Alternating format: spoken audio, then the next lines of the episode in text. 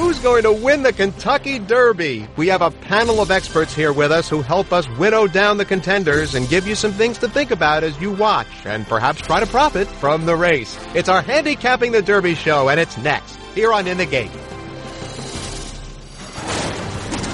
They're in the gate. They're in the gate. In the gate. They're in the gate. It's a head-bobbing finish.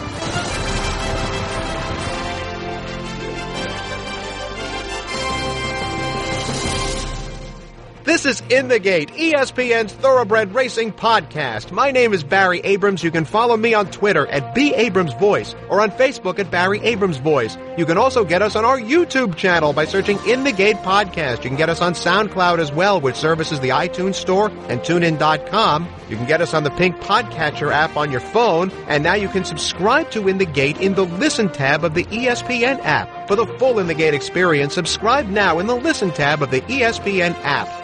And a reminder, we post In the Gate just about each and every week of the year. We try to gear it for a casual audience. We know you're not hardcore racing fans. That's okay. We get serious when we have to, have fun when we can, and try to get at the heart of what matters now, in the big picture, in thoroughbred racing. And if you subscribe to our podcast in the places we just mentioned, YouTube, SoundCloud, iTunes, TuneIn.com, that pink podcatcher app on your phone you probably didn't even know you had, and of course the ESPN app, you'll automatically have the newest show delivered right to you. Who knows? You might learn something. And if you're not careful, you might just like it. So who's going to win the Kentucky Derby? We have an expert panel here to help us break the race down. We have James Scully from the Brisnet Handicapping Service. We also have Gabby Gaudet, who is a handicapper and racing analyst with Gulfstream Park, with the Maryland tracks of Laurel and Pimlico, and she spends the summers on the New York simulcast at Saratoga. And for the first time ever in the six years we've done this podcast, we have tried so hard to get him, and his schedule has just not worked out. We have sitting beside us here in studio the bear himself, Chris Fallica. You know him from College Game Day. Are you ready to do this? I, I've never done this before. I'm scared. Well, let's start with the weather. James and Gabby are down there. Talk to me about the weather forecast and how that's going to impact what we're going to see. Let's start with Gabby. Uh, well, the weather has not been very kind to us, but I will say it's been hard to keep up with, especially, you know, the different avenues. The local uh, news channel says one thing, and then you look at another weather app, they, it says another thing. And the forecast looks rainy for Oaks Day and chillier weather. And as we get to Derby Day, it looks like there might be some morning showers, but cooler. So fingers crossed that you know it's a little bit better than what they might be calling for. Now, James, the strip at Churchill Downs to me is the best maintained strip in the country. So, how much do you put into that, and how much do you think the wetness is going to affect the race? I'll echo what uh, Gabby said, and as well with the forecast, it looks like there could be, if maybe a light shower, it might be early in the day. It could be clear all day Saturday, or at least not raining. And if that's the case, the track will undoubtedly be fast. Like you said, it's like one of the fastest growing tracks in the country, and they will be working on that track all night long on Friday if they can, and all morning Saturday to make sure it dries out as fast as possible. So I'm still optimistic that it's going to be a fast track. Now it won't be fa- uh, firm turf, but I do think there's a good chance for a fast track. There, there have been so few of these prep races run on wet tracks. So, how can you possibly make sense of how that's going to affect this? I mean, like Gormley won the Yeah. Sham. I think it was on a on a on a sloppy track. It wasn't the, the best of fields, but at least he's shown he can overcome that. The Classic Empire last year is one races on a sloppy track, so he's shown he can overcome that. But uh, if it is wet and if it is off, depending on what the weather does, it's strange. You just never know how that's going to affect the race. I mean, you've seen the biggest fluke win ever in a derby and Mine That Bird come up the rail on the slop. You've seen Smarty Jones freak in the slop and air on the front end. And you've seen Super Saver come up the rail. You've seen Orb come splashing down the center of the track. So uh, I don't know if you can definitively say if it'll help specifically someone on the front end or someone from off the pace. Well, if that's the case, Gabby, I think we just throw all that out and say, who do you like here? it has been probably one of the most difficult um, derbies that I've been a part of in that, you know, the ups and downs, the roller coasters of some of these horses. And it's several, and it's still happening. I mean, of course, months ago it started to happen with Classic Empire, who is now your current Derby favorite. But now it's starting to happen with, you know, practical joke training with blinkers on and then taking them off and always dreaming, changing of equipment. The draw ran rain so far this week. Girvin with the the foot issue and and obviously changing uh, the shoes. So there's been a lot going on. So I think even if you are thinking about changing your pick because of how the track conditions may be, I that might have to go out the window. You just have to stick with your gut, and that's kind of what I've been doing. So I have a two-tiered approach this year's Derby. One, I'm sticking with horses who I've liked all along, despite some of the ups and downs that they've had from the beginning of the Derby prep season. And Two, I'm also paying attention to how these horses have been acting and training in the morning, and I'm taking that into consideration. And I actually have changed my mind about two particular horses, um, a positive way, one negatively. All that said, I'm still sticking with Classic Empire. The champion Classic Empire is fifth, but he's only two from the front. They run towards the top of the stretch, and Malagasy has a short lead. Conquest Mo Money comes right back at him and actually retakes the front. Classic Empire, two and a half to make up Conquest, Mo Money, and Malagasy. They are right together. Here comes Classic Empire trying to run down the new leader, Malagasy. Malagasy, Conquest, Mo Money. Here's the champ, Classic Empire. It is Conquest, Mo Money, Classic Empire. I've liked him. He's run the fastest race um, as a juvenile champion. He's had excuses out of the Holy Bull. Um, I think on his good day, he is the most talented horse in the field.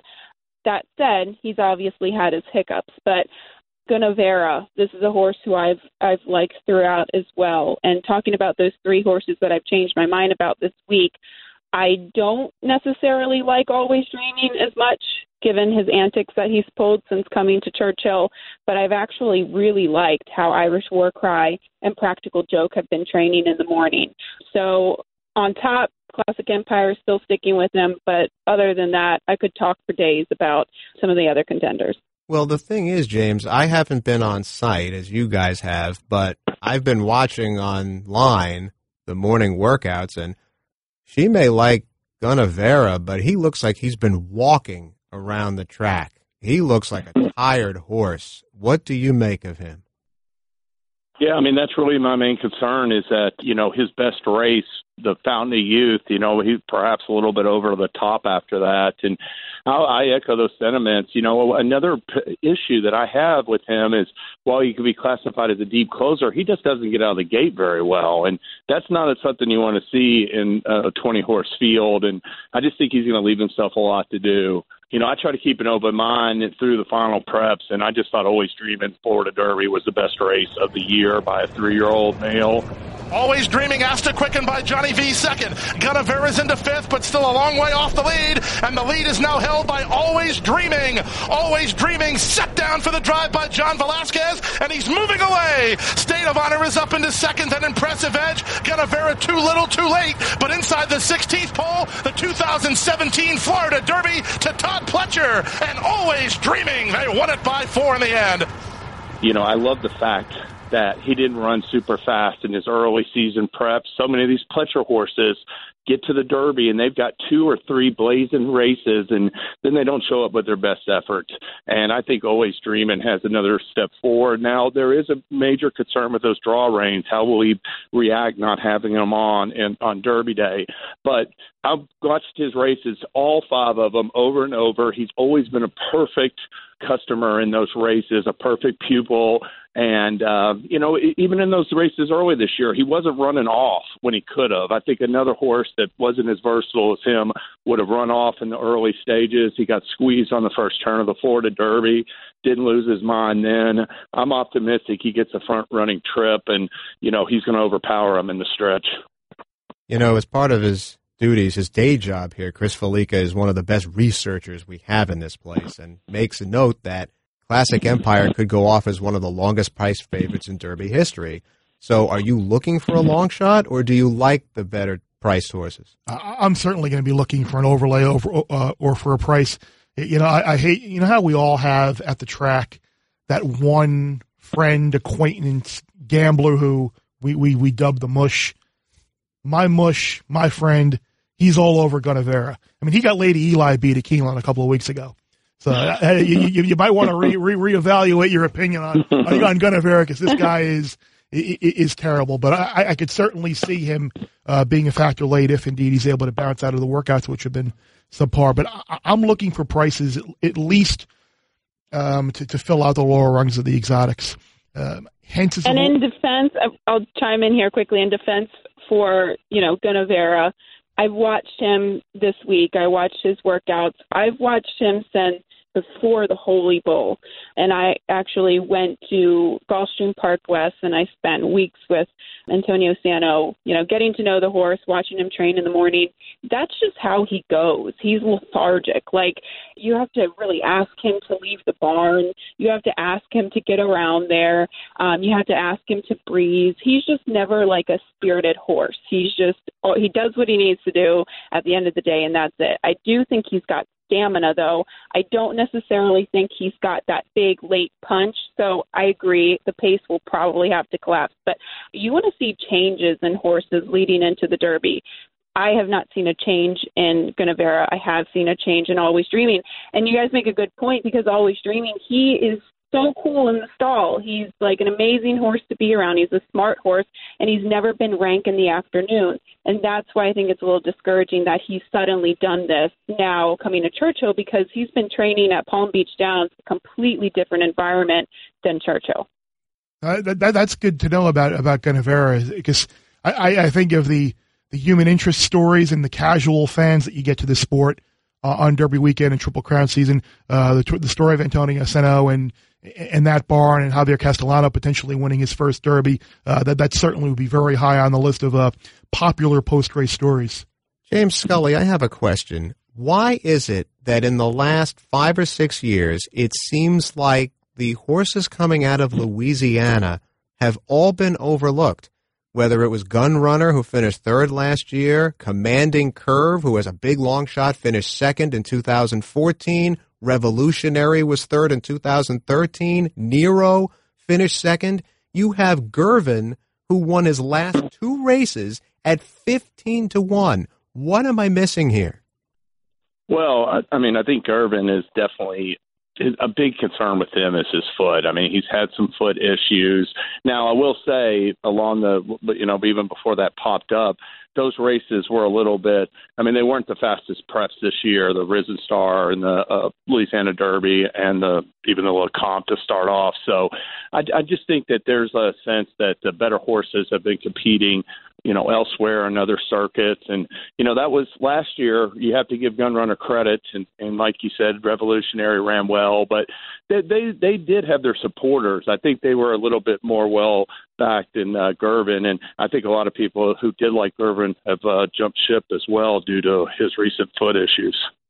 But he worked out at five furlongs, going fifty nine and three fifths seconds. That yeah. seems like a pretty. good I know, workout. I know that he got him. He got him to that work, but I mean, and, and I'll ask Gabby this, but I mean, the, the big thing that I've really heard is, I mean, he's he swam on Monday, and just from talking to people, I don't think anybody's ever heard of a horse swimming on Derby week. That's like more of a therapeutic like treatment, you know, where you have more time between starts. So definitely, I think you know he's lightly raced with the room to for to, for improvement, but there's a lot of uh, doubt surrounding whether he'll be a hundred percent. I agree with everything that you just said because I think that swimming horses definitely is more of a therapeutic type of thing. I mean, it's not really going to get a horse fit. Definitely not as fit as training would, obviously. There have been many horses that have foot issues going into big races. You know, we can historically go through them all. I think Unbridled Song, you have even more recently, I believe Arrogate has sometimes struggled with some foot issues. Um, Girvin, he apparently has had foot issues since before the Risen Star. He would go on to win the Risen Star and the Louisiana Derby. So a lot of horses they switch shoes, they try to relieve the pressure if they have a, a quarter crack or an abscess, and you know you just have to manage it. Just as Todd Pletcher is trying to manage always dreaming and, and having an equipment change. I don't like the fact that he did have to swim though the Monday. You don't want to have too many hiccups going into Derby week. Um, it just gives the. I think this is a pretty level playing field, and it gives him a disadvantage and everybody else that much more of an edge. We're going to take a short break here on In the Gate, but when we come back, final predictions from our expert panel. It's handicapping the Derby. Don't go away.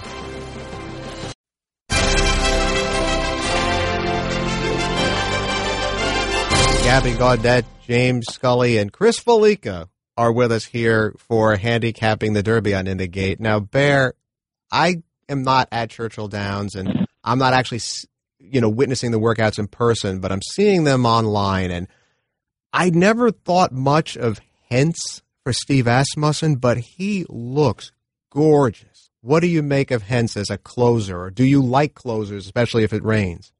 I, I, I certainly wouldn't have anything. I mean, it's certainly going to just factor how the track plays that day and what the pace is like up front. But I think with Fast and Accurate, I think with Always Dreaming, uh, I think State of Honor, I, I think there are horses that are going to be on or near the lead to make it uh, maybe not lightning fast, but I think faster than I think a lot of people are anticipating. I, I mean, Hence is a, horse that has won what I guess is the key prep of the season. I mean, he, he dominated the race. Uh, I mean, if you like Classic Empire, I mean, don't you have to like Hence? I mean, Classic Empire basically had to get to the bottom to beat a horse that balked behind, balked at the starting gate in Arkansas, cut out all the fractions, and he was all out to get past him in the final couple of jumps. Hence won that race by daylight out in, in New Mexico.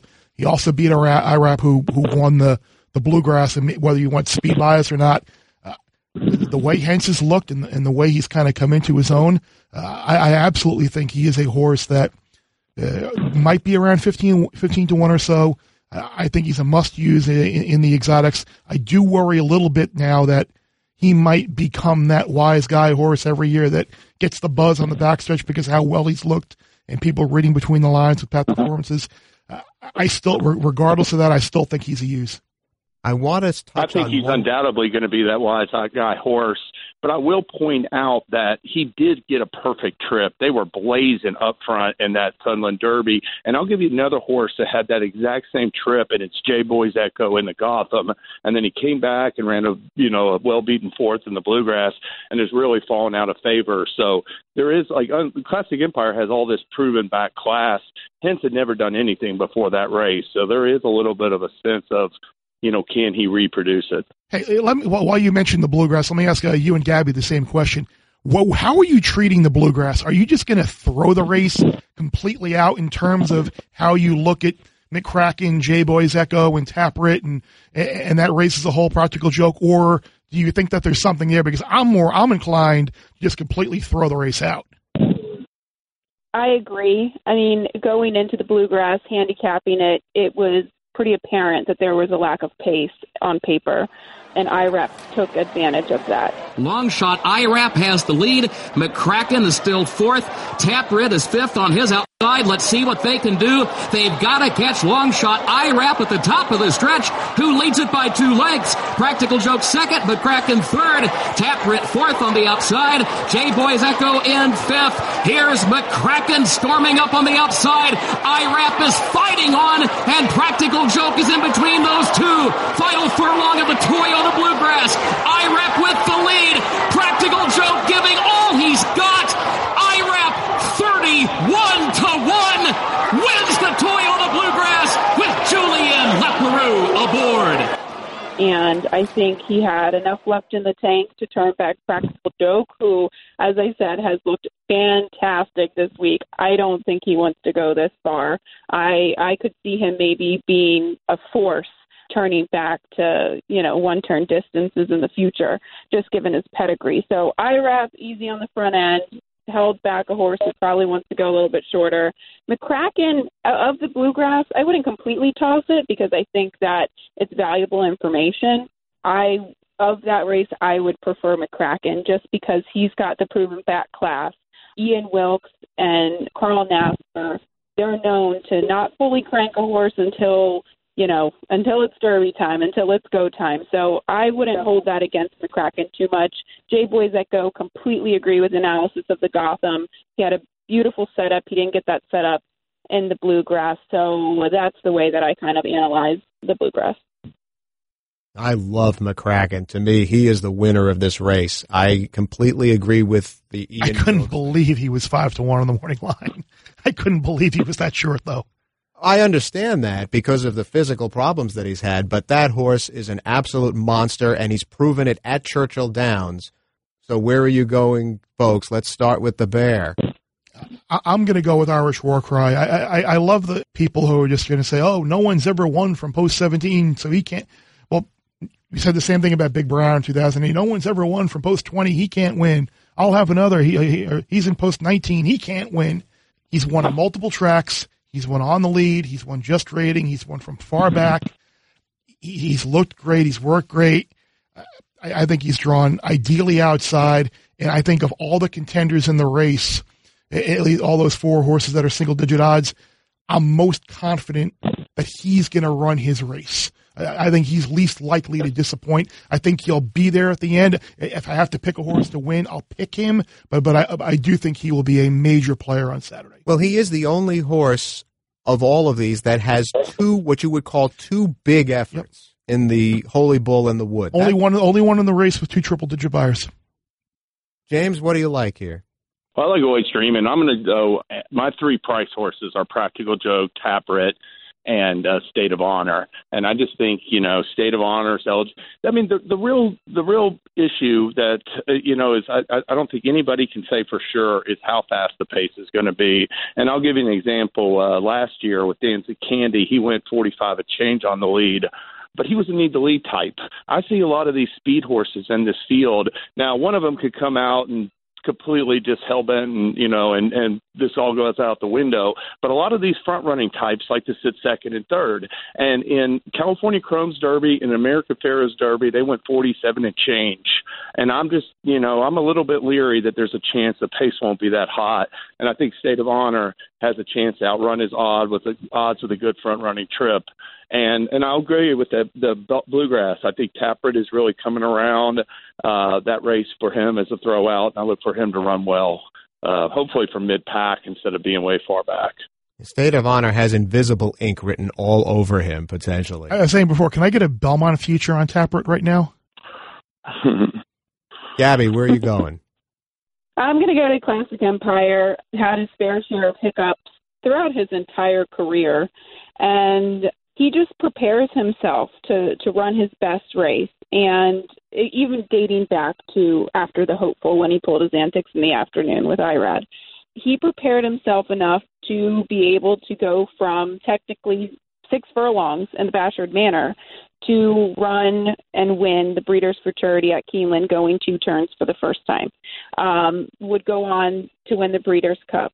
Um, Holy Bull, obviously, the big excuse there was him coming, A, completely washing out, shipping down to Gulfstream. And I saw it before the race. I was very, very worried. I had never seen this horse like this in his entire career and said something is up. So he came out of there a little bit of a foot issue. Everything, you know, they made some changes to Martine. They switched riders. They took him to Ocala. And you can just see the respect, the mutual respect that happens between rider and horse every day. He's behaving, knock on wood. He's coming into the race fantastic. So he's going to do it for me. I, of course, talking about Gunnevera, I, I've liked him. I thought he was up against it in the Florida Derby, way, way too far back. And always dreaming obviously had the tactical advantage. I think he's one to come closing late, but I will say too, I agree that I think State of Honor is going to outrun his odds just because of the pace scenario. I think they've the connections for fast and accurate, so they're going to try to send him, I guess, quarter horse out of there, get into position. Always dreaming is probably going to be forwardly placed, and I think State of Honor is going to sit a perfect trip, and he really hasn't done much wrong. He's a big strapping horse. He's 17-1. But a lot of people are saying, you know, limitations of distance, and he's by to honor and serve on the bottom side of the family. They didn't want to go too far. So I guess that would be uh, a little bit of a concern. So I don't know. I, on top classic empire, you can get really creative underneath. So, I mean, I'm not even talking about Irish War Cry. Irish War Cry sidles up alongside of Battalion Runner. Midway on the far turn, and Irish War Cry pokes ahead in front. Irish War Cry on the outside's got a neck in front. Battalion Runner all out, second on the inside, four lengths back to Cloud Computing. Irish War Cries in front because they come to the final 16th. Battalion Runner's not going with him. Then comes Cloud Computing down to the line. Irish War Cry has won the Wood Memorial under Rajiv Maragh. A horse that I thought has, has thrived since coming uh, to Churchill and really has thrived since Rajiv got on him. I love how he responded to Rajiv in the wood, just kind of stalking the pace. That's what we saw from his workout at Fair Hill, and he's just been really energetic in the mornings here. So, oh, guys, this is this is a tough field, but I I'm going with Classic Empire on top. I've stopped worrying about breeding because wasn't Beholder by Henny Hughes? Mm-hmm. So I'm done worrying. Mm-hmm. It wasn't Night Night wasn't Nyquist bottom side basically a Louisiana bred sprinter. It was a claimer. Yeah, I don't think anybody in American Pharoah's first two or dams won at two turns. You know, there was all the speed on his female family. So yeah, you know, it's it's hard to you know really uh, you know gauge that, and I think that the trend has been a, lot of these middle distance horses are you know now eligible to get a mile and a quarter, and it's it's hard to put too much stock in uh, the analysis that a horse isn't going to get the distance. You know, uh, well at least for a lot of these horses. Our thanks to Chris Fallica, to Gabby Gaudet, and to James Scully. We hope we've given you some things to think about. Now it's your turn to go out and watch and perhaps profit from the Kentucky Derby. Remember, we do this podcast almost each and every week of the year, bringing you what matters now in the big picture in thoroughbred racing. You can catch us on our YouTube channel. You can get us on SoundCloud. You can get us on iTunes, TuneIn.com, that pink podcatcher app on your phone you didn't even know you had. You can, of course, get us on the ESPN app. For the full In the Gate experience, subscribe there in the Listen tab of the ESPN app. You can follow me on Twitter at B. Abrams Voice or on Facebook at Barry Abrams Voice. We'll be back after the Derby with a wonderful interview with a 12-year-old thoroughbred owner named Hannah Schlenk. And what's even cooler is that most of the questions come from people her own age. That'll be after the Derby, but for now, that's In the Gate. I'm Barry Abrams. Have a wonderful Derby weekend.